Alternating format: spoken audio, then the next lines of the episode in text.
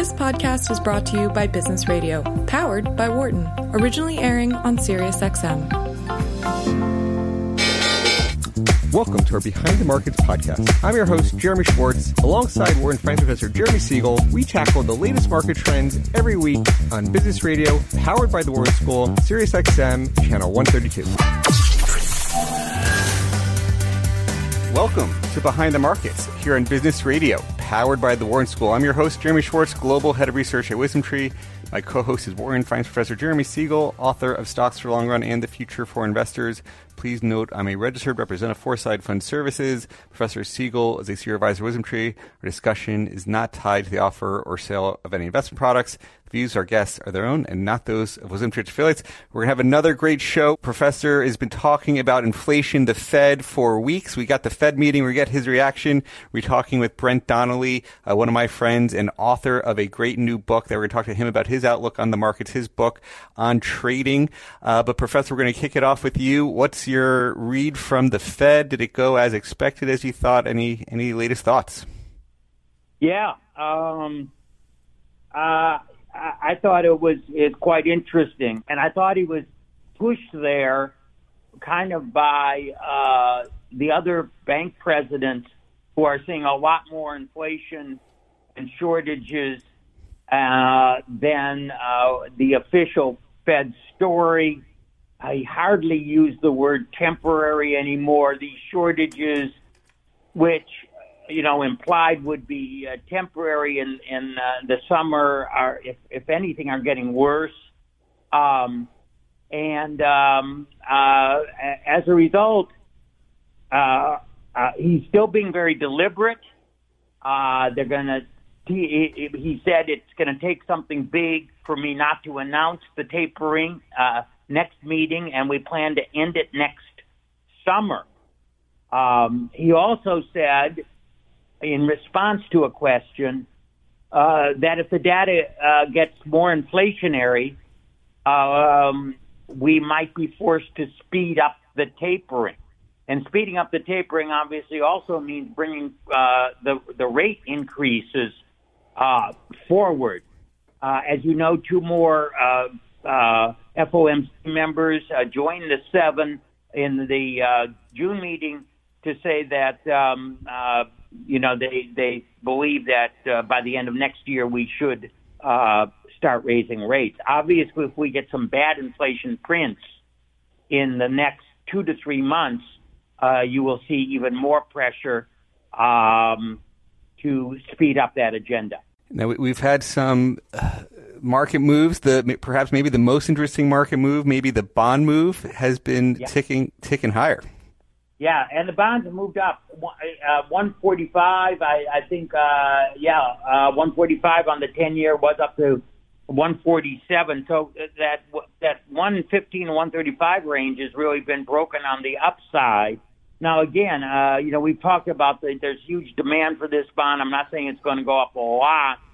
Uh, the Fed will only be nudged by some bad inflation data. And, you know, that, you know, we're going to get one before the next meeting and then uh, another one before the following meeting, and to take a couple if for them to to maybe nudge into a position. What I worry about is way down the line, not now, but way down the line, that they may overreact um, and, and start tightening uh, too much, saying, "Oh my God, we're behind the curve."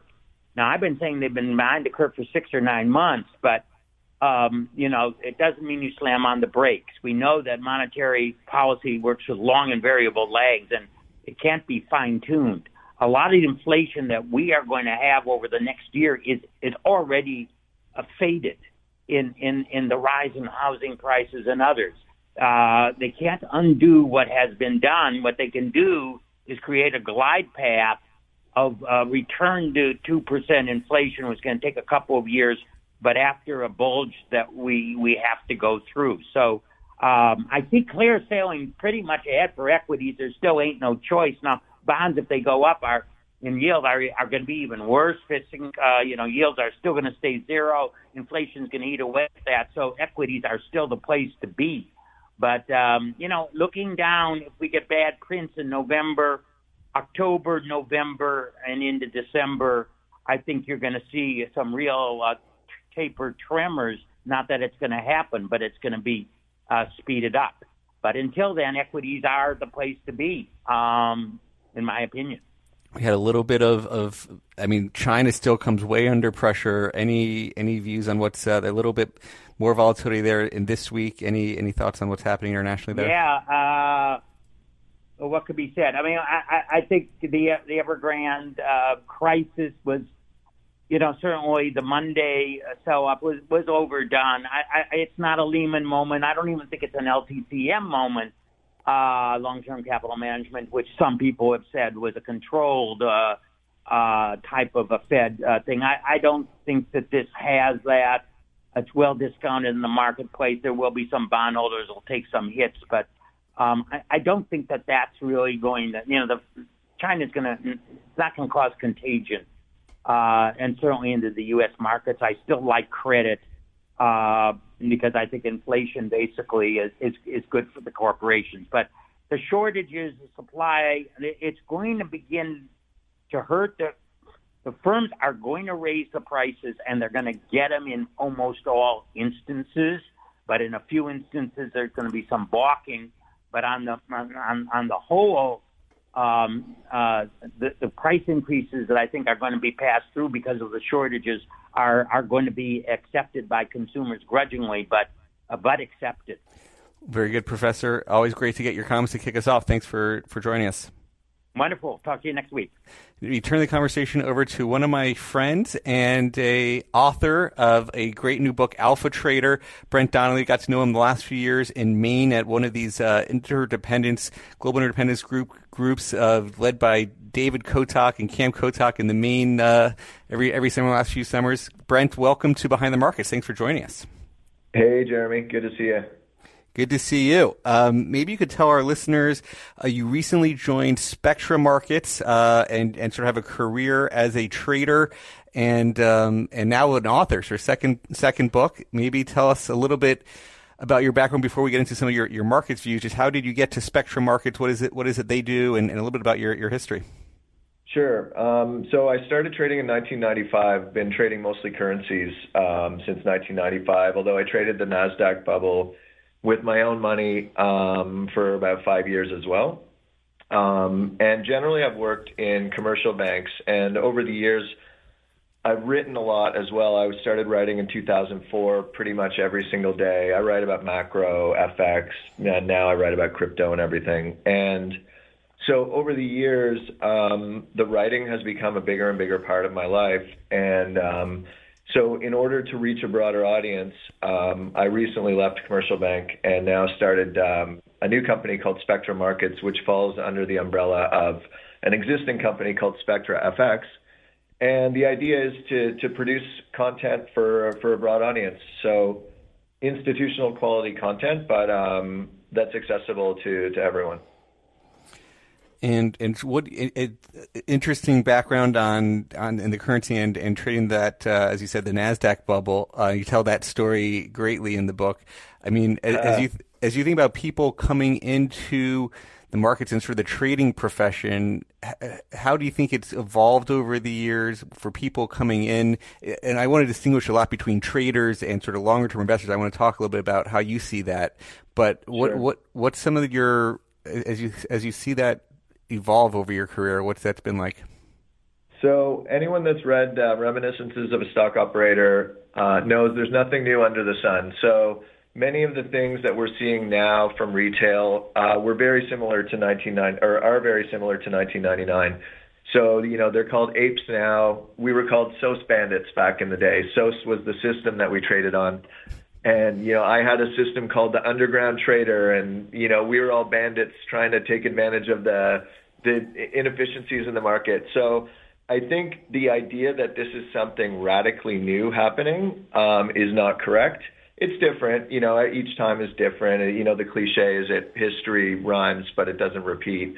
This is rhyming to 1999 in some ways, um, and certainly the retail explosion is very similar in in just like the look and feel and and wildness of it. Um, but the I guess the big difference um, is that there's so much different um, there's so many different tools now that people are using. So the expression of how it's working is very different. For example, in 99, 2000 era, um, not a lot of people were trading options. Uh, most day traders were simply trading headlines and, and trading whatever was going on on CNBC and that kind of thing.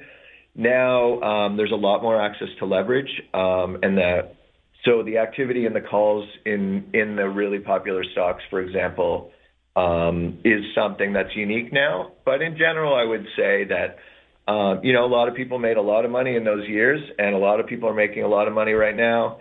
And um, I guess one piece of advice I would give people is to be adaptive because one mistake that I made was I kept doing the same strategy in you know, I was do, I did really well from 98 to 02 and then when decimalization happened and you know, obviously at that point the absolute value of the stocks had collapsed, um, my trading style didn't work and I and so I I kept on doing the same strategy and eventually you know, it cost me a lot of money because the regime had changed from a very high volatility, very inefficient regime to something that was much more efficient and and also decimal decimalized. So um, uh, that's some advice I give in my book. Um, is really I think one of the reasons I've survived this long from 1995 to now is that I'm, I'm generally in that case I was not, but I took the lesson and in generally generally I am fairly adaptable and you know try to see what the regime is and adapt to that not be a certain type of trader because I think that's a mistake people make is like I'm a breakout trader or you know I'm a trend trader. Well, that's great if things are breaking out or if things are trending, but it's not great if that's not the regime. So um, I encourage new traders to uh, to adapt and don't assume that because you killed it in 2020 that you're going to kill it in 2022. So interesting. Uh, uh, in in when you th- I I come in from a not a day trader's perspective. Try to be more. You know, I trained under Siegel, so stocks for the long run. But you know, I do do get involved in a lot of the day, and even Siegel makes a lot of comments on the day to day swings and and what's happening for your own, I mean, you mentioned that you're when you were doing the, the tech bubble, it was your own capital. As you think about having worked in a professional trading life where your year to year profits, you talk a lot about the calendar year as very important for thinking about how you add on risk. How do you think about managing your own long term capital versus the day trading type day job? Oh, that's a great question. So to me, it's just two completely different things. So trading is a profession where you have an edge and you understand what your edge is and you're extracting money through some series of, of inefficiencies that you probably have a pretty good understanding of what those inefficiencies are. Um, investing, like you say, I mean, to me, there's so much evidence from like Charles Ellis from the 1970s was writing about this.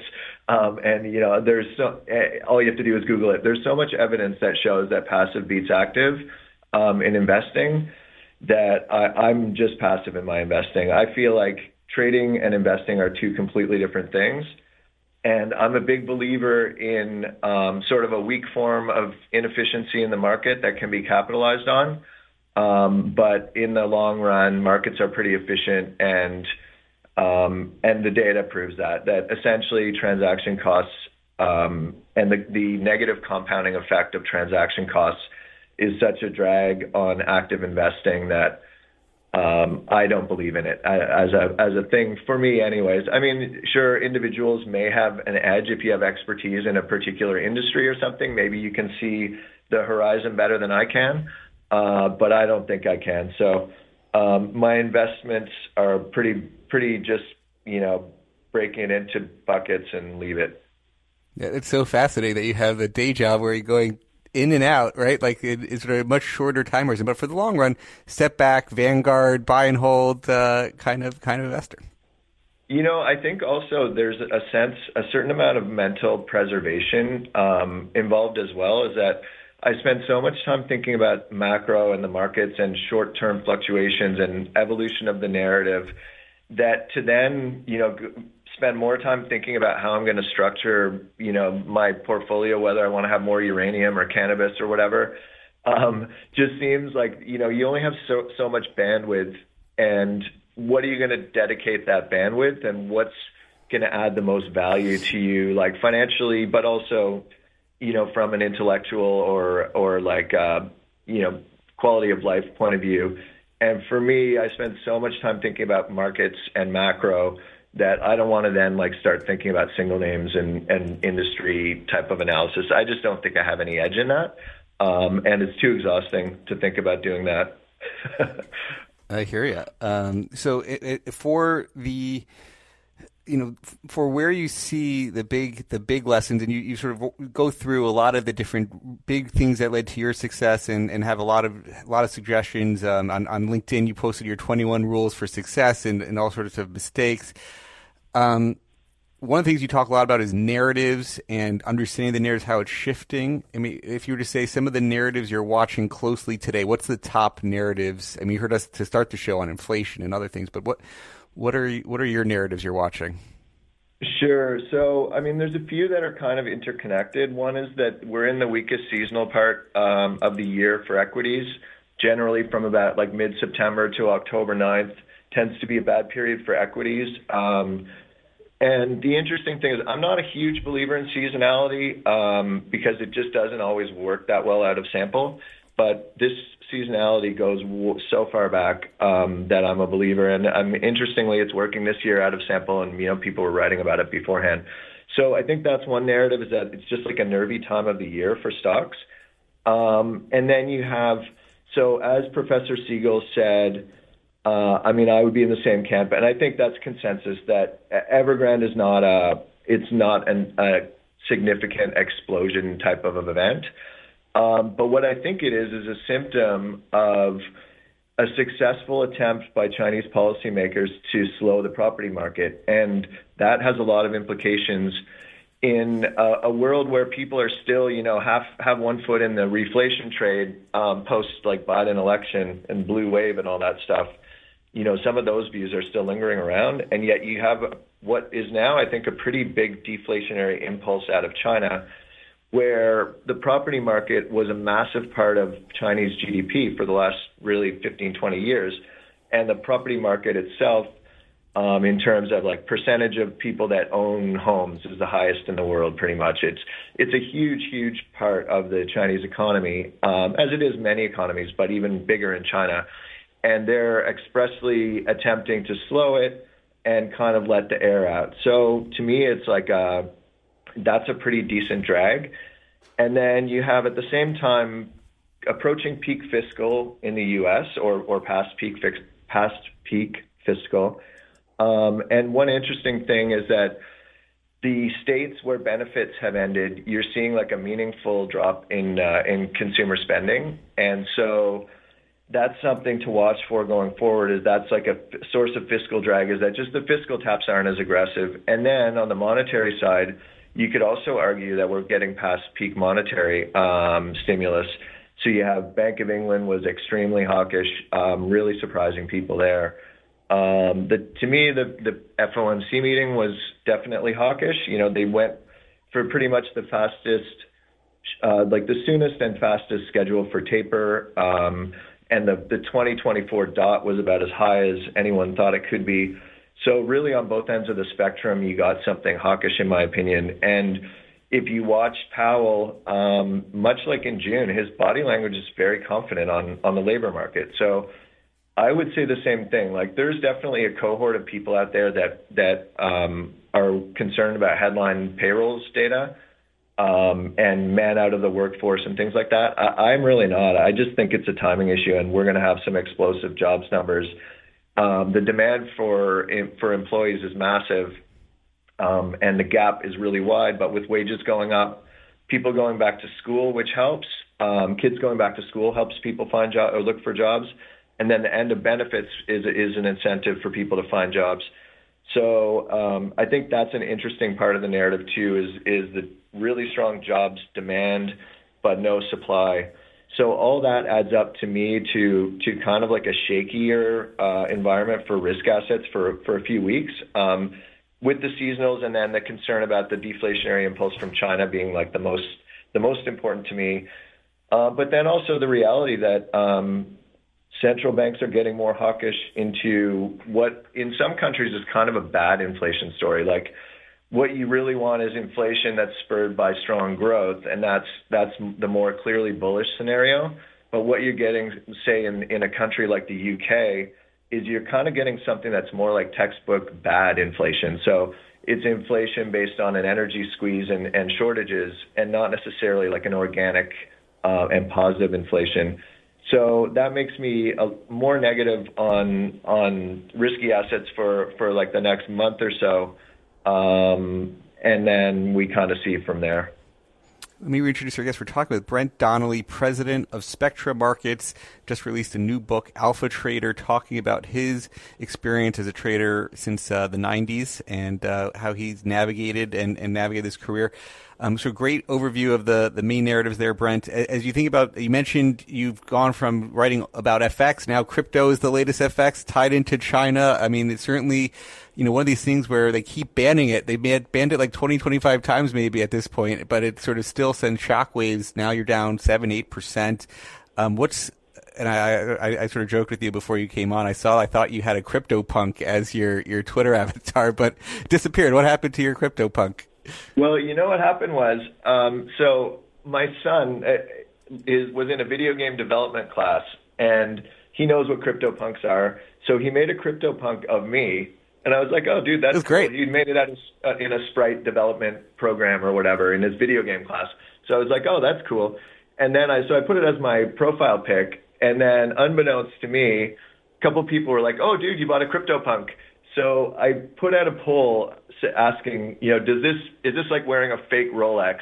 Because I'm like pretending I have a CryptoPunk, which was not my intention. Um, and you know, 20% or 25% of the people that responded to the poll were like, "Yeah, dude, that's pretty bad."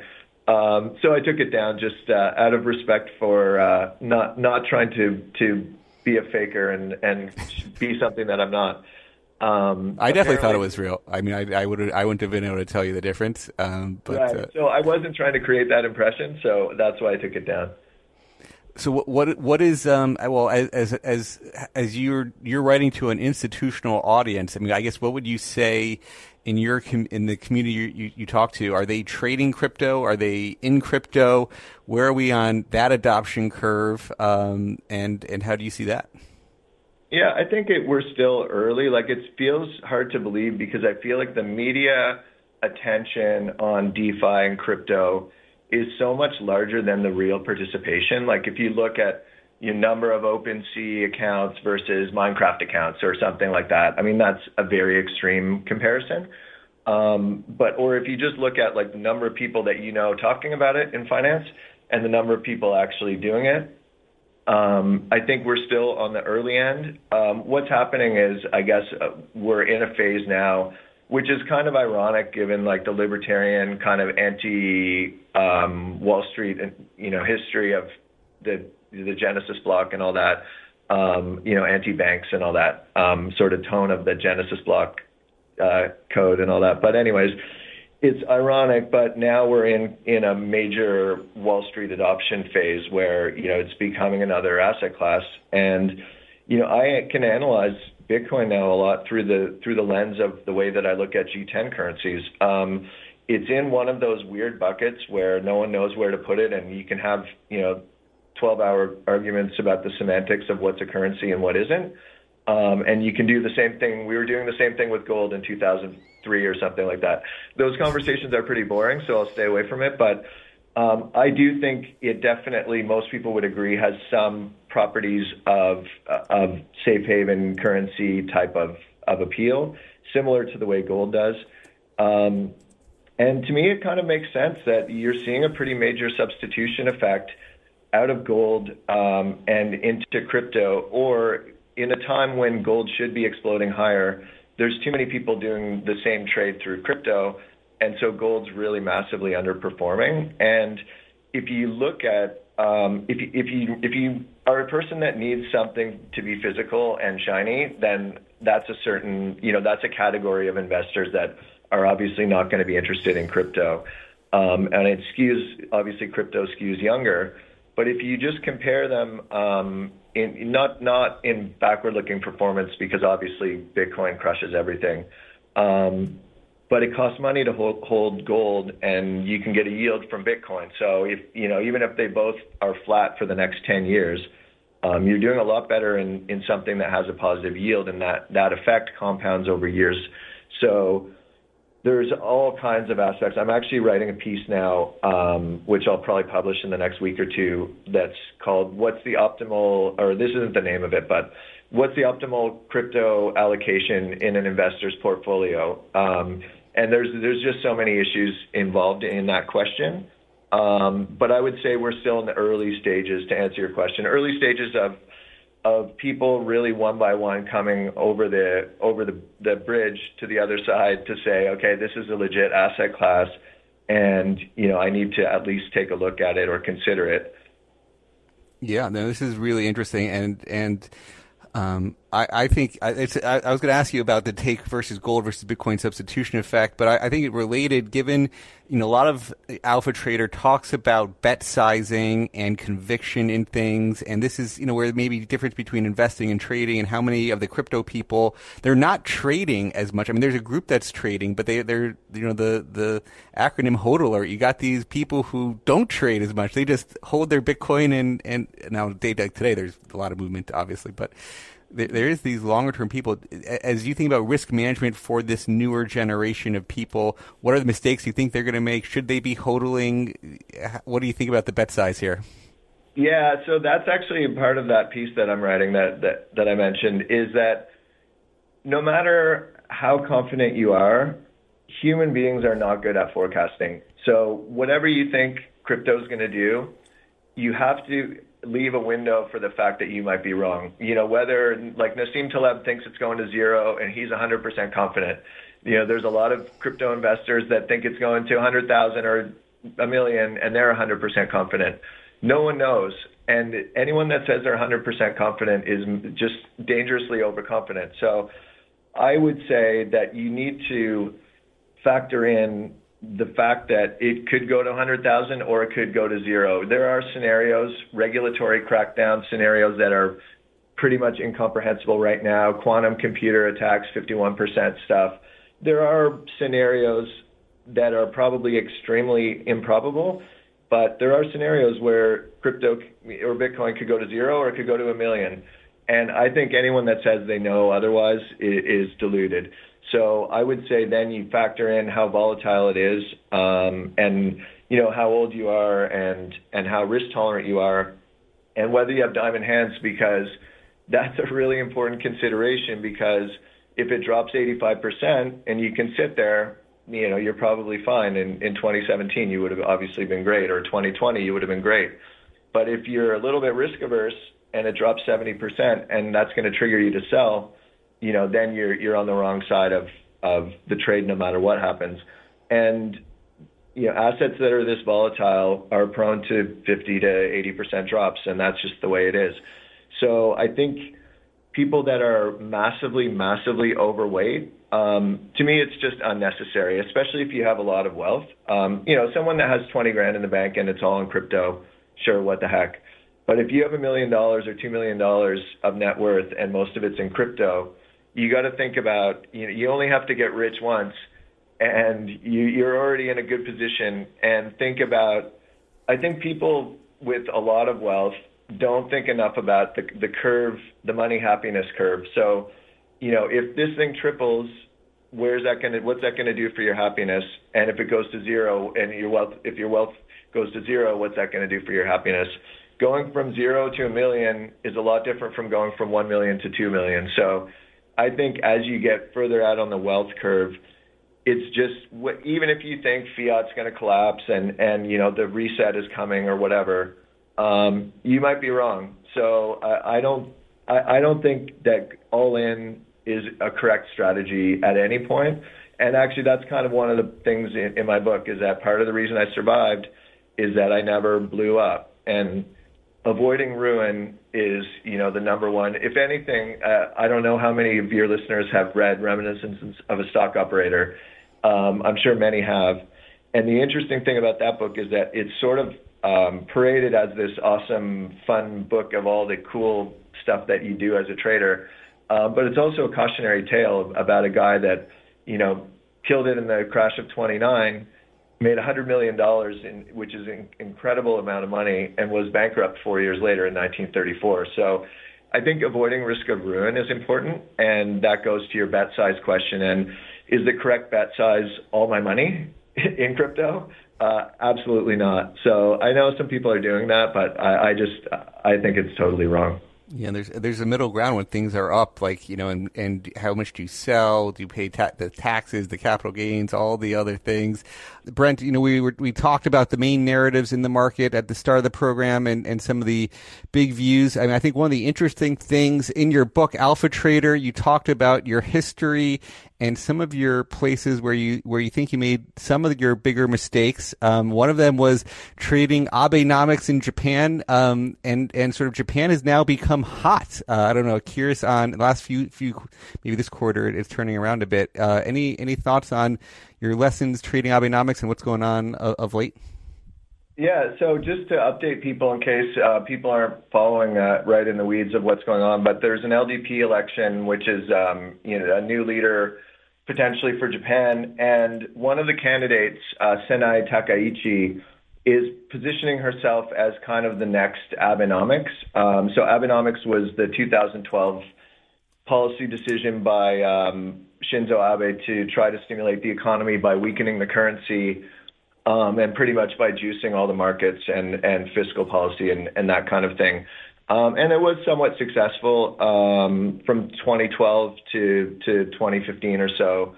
Um, dollar yen went from 75 to 125, which is a pretty gigantic move. So a lot of people made their careers. I know a few people at different hedge funds that pretty much made their careers on that move. Um, some of the moves inside that were absolutely unbelievable, and some of them happened over a very short time, where dollar yen went up 10 big figures in three days, and if you're positioned for that kind of move with some leverage, that's insane amounts of money that could be made. Um, and so, because of that, uh, people are very interested in the possibility of Takaichi um, winning the LDP election. And it's kind of a complicated process with a couple of runoffs potentially, so it's very hard to forecast. And people on the ground in Japan seem to give um, Takaichi a little bit better chance um, than than people in in the U.S. So it's kind of an interesting setup. And a funny thing about dollar yen, if you look at a chart of of what dollar yen did during Abenomics, it tends to explode higher and then consolidate um, in a triangular formation, then explode higher again out of the triangle. And so we we are in this series of all these different fractals. Every fractal of, of the dollar yen chart is is a is a big triangle right now. Um, and then on the 29th of September, you have this Takaichi potentially coming in, um, and then juicing policy again, and, and with significant, uh, or they call it bold monetary easing. So there's been a lot of interest in dollar yen and, and in Japanese assets in general um, in the last week or so. And of course, that could just fall flat on September 29th. But it's definitely something I think that people should have on their radar uh, because it was such a monstrous move in 2012. Even if you got you know one third of that move, uh, there's a lot of money to be made there. Um, and so there's different ways of participating, either through the currency or through the hedged um, ETFs or through uh, the Nikkei or through Nikkei futures. Um, so something for people to watch. And um, just to circle back to your point about um, you know, part of the reason um, that I wrote the book is I've made a lot of mistakes in my life in trading, and there's lessons that can be learned from some of those.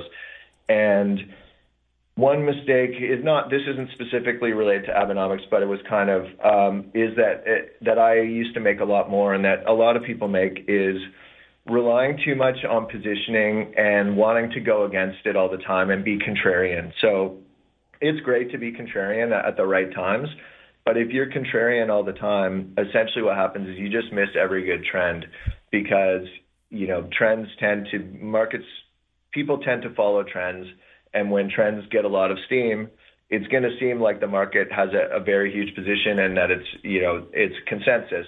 But if, by trying to go against the consensus all the time, um, you will end up losing a lot of money and missing all the big trades. So what you have to do is just think for yourself. You know, you can go with the go with the trend, go with everyone, go against it. You just have to kind of be an independent thinker, uh, which is very hard in the echo chamber of of financial media and narratives. You know, the the whole point of financial media generally is to to you know to distill narratives and to sell narratives. So it's hard not to get sucked in. Um, but finding that fine balance of being contrarian at times, but then also not just being a reflexive contrarian, which just puts you on the wrong side of every trend. And so anyone that had that kind of mentality in 2012 um, didn't have very much fun because you know it was a massive consensus trade that went massively the right way for three straight years, pretty much. Um, so I just always encourage people: don't be a reflexive contrarian. Just just think think for yourself. Don't follow the trend. Don't fight the tr- don't don't follow the crowd, but don't always fight the crowd either. I guess I could I could relate to the comment on the hedge funds, you know, who made it. I, I could definitely personally relate. Um, you know, that three years was a great time for us at WisdomTree then, that was one of the things I, you know, I looked at it and said everybody was buying these stocks and buying the currencies, and nobody was giving you just the local markets. And you know, that was one of the things I I had that insight that hey, if you could just buy the stocks without the currency, that that could be a big deal. Now I'd say nobody cares. You know, people are back to betting on these currencies. You know, if you go to positioning, nobody's in Japan um, these days. So you know, I, I think it's it's interesting. The yen's been been ticking back higher or sort of weakening. Um, you know, so people unhedged are losing some of that sort of interesting. Uh, great, and great for, from a trading point of view, um, it's a really interesting setup just because volatility has been incredibly low in dollar yen, pretty much the lowest that it's ever been in history, uh, depending on how you measure it. So playing it through options is very attractive right now if if the trade works, um, just because you're able to buy these options for Uh, for prices that that almost you would barely ever see throughout history. There's maybe been one or two other times when when dollar yen volatility has been this low. Isn't that true for all currencies? Like I, I was looking at a EFA currency chart and like the roll, and I, I'm looking at longer term time periods, but like I think the rolling three year volatility on EFA currency, like the developed world equity basket, is something like an all time low. I mean, like or at least on a three year basis for like the last 30 years, it's like near close to well, yeah, that's an interesting point because um, the the generally accepted reason for that is that in the theory, in the finance theory, and this is also true in reality, the biggest driver of currency pairs is relative interest rates. So, you know, money tends to flow to where the rates are higher, um, depending on the risk, and money tends to flow out when rates are lower.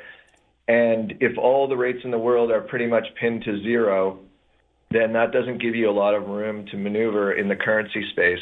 Um, yeah. Now, there was this theory a while ago called the release valve theory, which was that since rates aren't moving, the release valve for economic uh, relative economic performance uh, should be the currency. But what ended up happening was with COVID and everything is that relative economic performance wasn't really a thing either because everyone just collapsed in March 2020 and then rebounded in a V or a K shape. And so you haven't really had a clear uh, relative performance story in, across different countries either because the data has been so wild uh, on the way down and on the way up. And now what we're seeing is a little bit of an emergence of some divergence in monetary policy. For example, New Zealand and uh, the Bank of England seem to be wanting to be a little bit more ahead of the curve. So perhaps that brings volatility back. But but you're right, volatility in FX has been extremely low. Um, mostly, uh, other than through the COVID crisis, it was very high. But uh, if you just take out that, the last couple of years have been pretty dead. We're talking with Brent Donnelly, president at Spectra Markets, author of The Alpha Trader, uh, and uh, you know Brent and I share some time together in, in Maine every every August this year. Was the same. Brent, one of our, our pastimes that that we've that we've uh, done played some poker. Um, you're good at taking all of the money at the poker tables in addition to the uh, the currency markets. Any lessons from you know what you've garnered why you like playing poker, what you've, how you sort of overlap your your poker poker prowess. And I could attest, Brent uh, does clean clean up most of the time. Uh, so, any any lessons there from there to the trading community? I will say Sam Ryan's rivered us every single time this year. But anyways, um, there are a lot of similarities between uh, poker and trading, especially. Uh, and again, I think it's important to make the distinction that you made between investing and trading in my opinion, they're just two completely different skills um, and two different activities that that require different thought processes and different decision making processes. Um, but the yeah, so poker. The, if you read a bunch of poker books, generally the best approach is is called tight aggressive. So that means you don't play very many hands, but when you do have a good hand, you play very aggressively. So you wait, wait, wait, and then you attack, and then you wait, wait, wait. Um, and I think almost everyone in trading would agree that that's the optimal way to trade as well. So the analog is if you're playing a lot of you know mediocre poker hands, you end up kind of chasing straights and chasing flushes and chasing you know low probability events. Kind of you're you're buying little lotto tickets all the time. And when when I'm trading badly or when anyone's trading badly, they tend to want to trade every single setup and every little move, every jiggle on the screen. Whereas the the best strategy in trading and the best traders are able to just sit there flat doing nothing and then go nuts when there when there's a really good opportunity.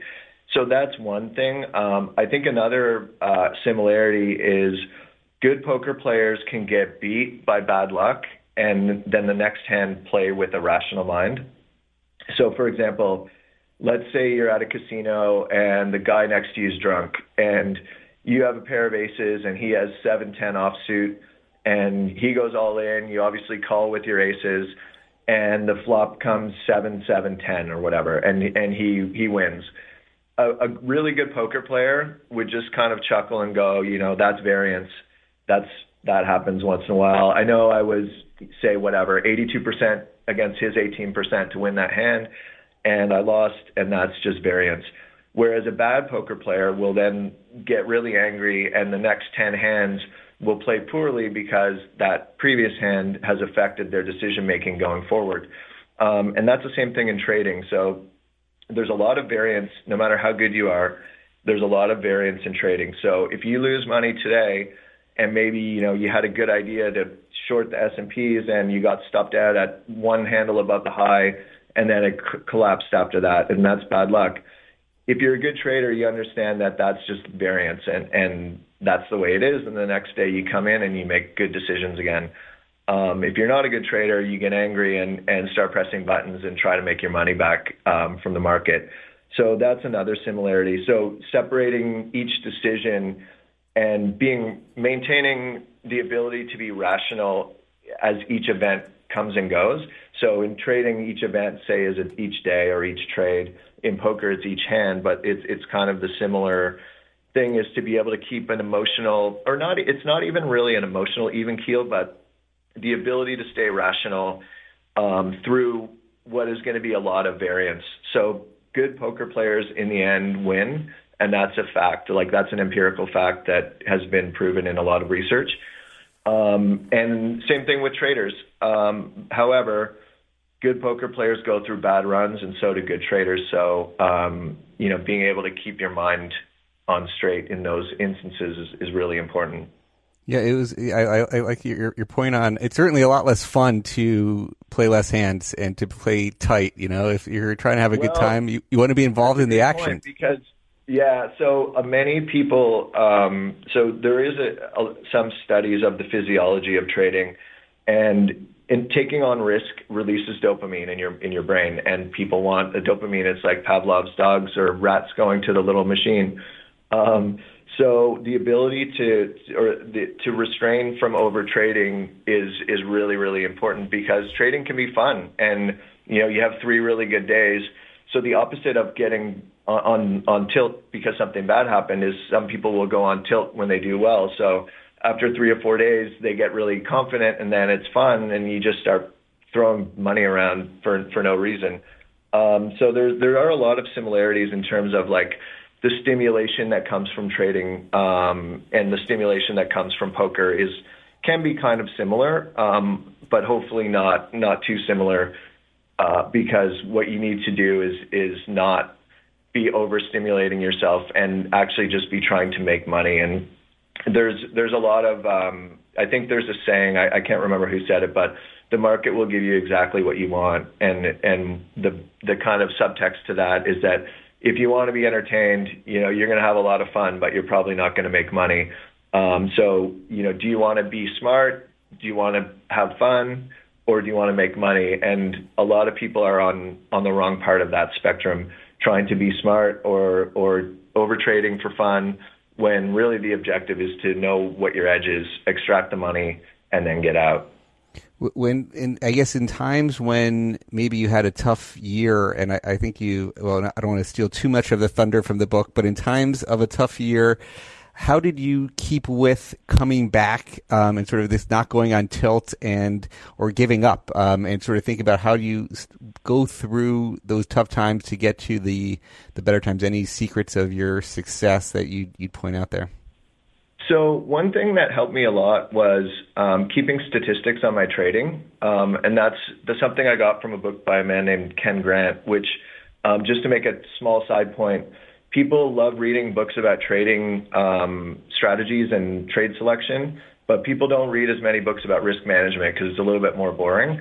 But again, actually similar to poker, money management is really one of the most, or if not the most important thing in trading.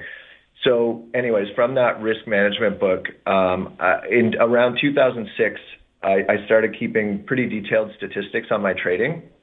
And one thing that really helps you understand is that there's a lot of randomness on on any given you know day or week, and then the randomness, if you have skill, dissipates as you get a bigger sample size. So I started to see like after two or three years of collecting data, like it's not that weird for me to lose money five days in a row. So now when I lose money five days in a row, it just doesn't hurt as much, or it doesn't. It's not as dis like depressing or You're not getting on tilt. Uh, yeah, because I'm just like, oh, this has happened a million times before. Like that's variance, and and life goes on. Um, and it, it's a fine line between like not caring because I I always care, but um, but also kind of not caring in a way of, about individual. It's like the cliche of of focusing on on process and not on outcomes. And if you believe that you have an edge and that you believe that you have a sound process and you're following that process, then you know the outcomes just kind of plop out at the end out of the machine, and and hopefully the outcomes are good. Um, but really, what you're controlling is the process. And I think keeping detailed statistics on my trading um, really helped me understand the ebbs and flows and and the probabilities around my trading. And then you know when I know that a down month is is a, is much more significant than a you know a down week or a down day and so if I have a down month, then maybe I go, hmm, statistically, these aren't that common. So maybe I should think about like, is there something broken in my process?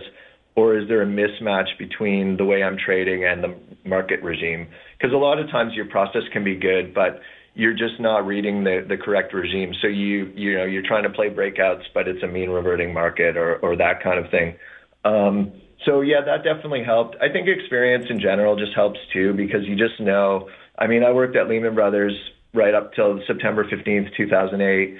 And, you know, those were pretty, pretty scary times in, in finance. And yet the sun came up every single day, you know, during that time and after that time.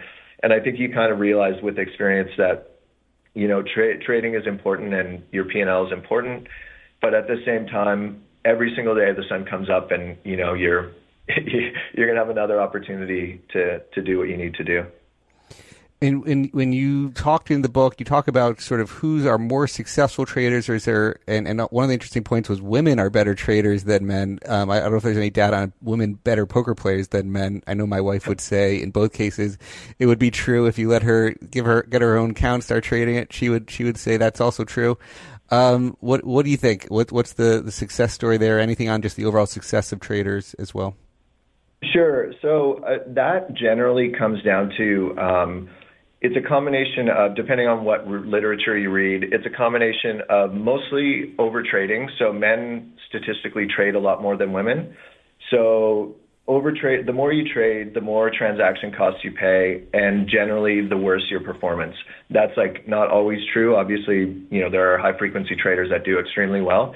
But if you take a sample of a million Charles Schwab accounts, I'm just choosing Schwab at random um, if you take a, a sample of a million investor accounts, you'll see that men trade more often than women, and trading is a drag on, on performance, especially in investment accounts. Um, and so that's really the primary driver. And then a second driver, which is a little bit less empirically, you know, 100% solid, but is generally shows up in the literature, is that women are less overconfident than men. Um, so the the sort of negative and irrational and biased behavior that you get out of being overconfident, you don't see that as often. Everyone tends to be a little bit overconfident. Um, like 86% of all people think they're better than average drivers, which clearly is not not mathematically possible. Um, so people in general tend to skew a little bit overconfident, but men skew more overconfident, and that that again tends to be um, a reverse indicator for trading success. Sort of final closing thoughts, Brent. Um, any other um, words of wisdom from your from your days? Things that you would you would point people to from Alpha Trade or any other any other things you want to close people with? No, I think I would say to people, um, specifically to traders, but just in general, um, to be humble. You know, to understand that things change, and no matter how well you're doing today, tomorrow could be difficult, and that's just that's the way. Um, so try to be humble and and try to be as rational as possible. Understand what your biases are. If there's something that you can never go short, you probably shouldn't be trading that instrument because you're too biased. So understand. I mean, there's a, a, a laundry list of different ways you can be biased, but um, trying to be rational and, and staying humble. I think almost every really good trader that I know that's been like a PM at a hedge fund for 20 years, they're definitely not overconfident. They understand the market is ready to kick you in the face at any moment, and so no matter how well you're doing this month, um, you know, stay humble. And uh, so, where can people they want to get uh, subscribe to AMFX from Spectra Markets? Where can they find your work? Um, so the easiest way is probably just to go in to me through Twitter. Um, just put my name in Twitter. Um, but you can go to spectramarkets.com as well um, and everything's there as well. And then my book's on Amazon. It's called Alpha Trader. We've been talking with Brent Donnelly, who is a, president at Spectra Market. It's been really interesting talking about his new book, Alpha Trader. Good friend from our days in Maine. Brent, thanks so much for joining us on Behind the Markets. I'm Jeremy Schwartz. I thank our producer, Patty Hall, our sound engineer, Chris Tukes. You can listen, listen to us on our Behind the Markets podcast. Have a great week, everybody. Thanks for listening to the Behind the Markets podcast. If you want to learn more about WisdomTree, visit wisdomtree.com. You can also follow me on Twitter at Jeremy D. Schwartz. I'd like to thank Patty Hall for producing our live program on SiriusXM channel 132 and our podcast producer Daniel Bruno. Join us next week for another edition of the show. For more insight from Business Radio, please visit businessradio.wharton.upenn.edu.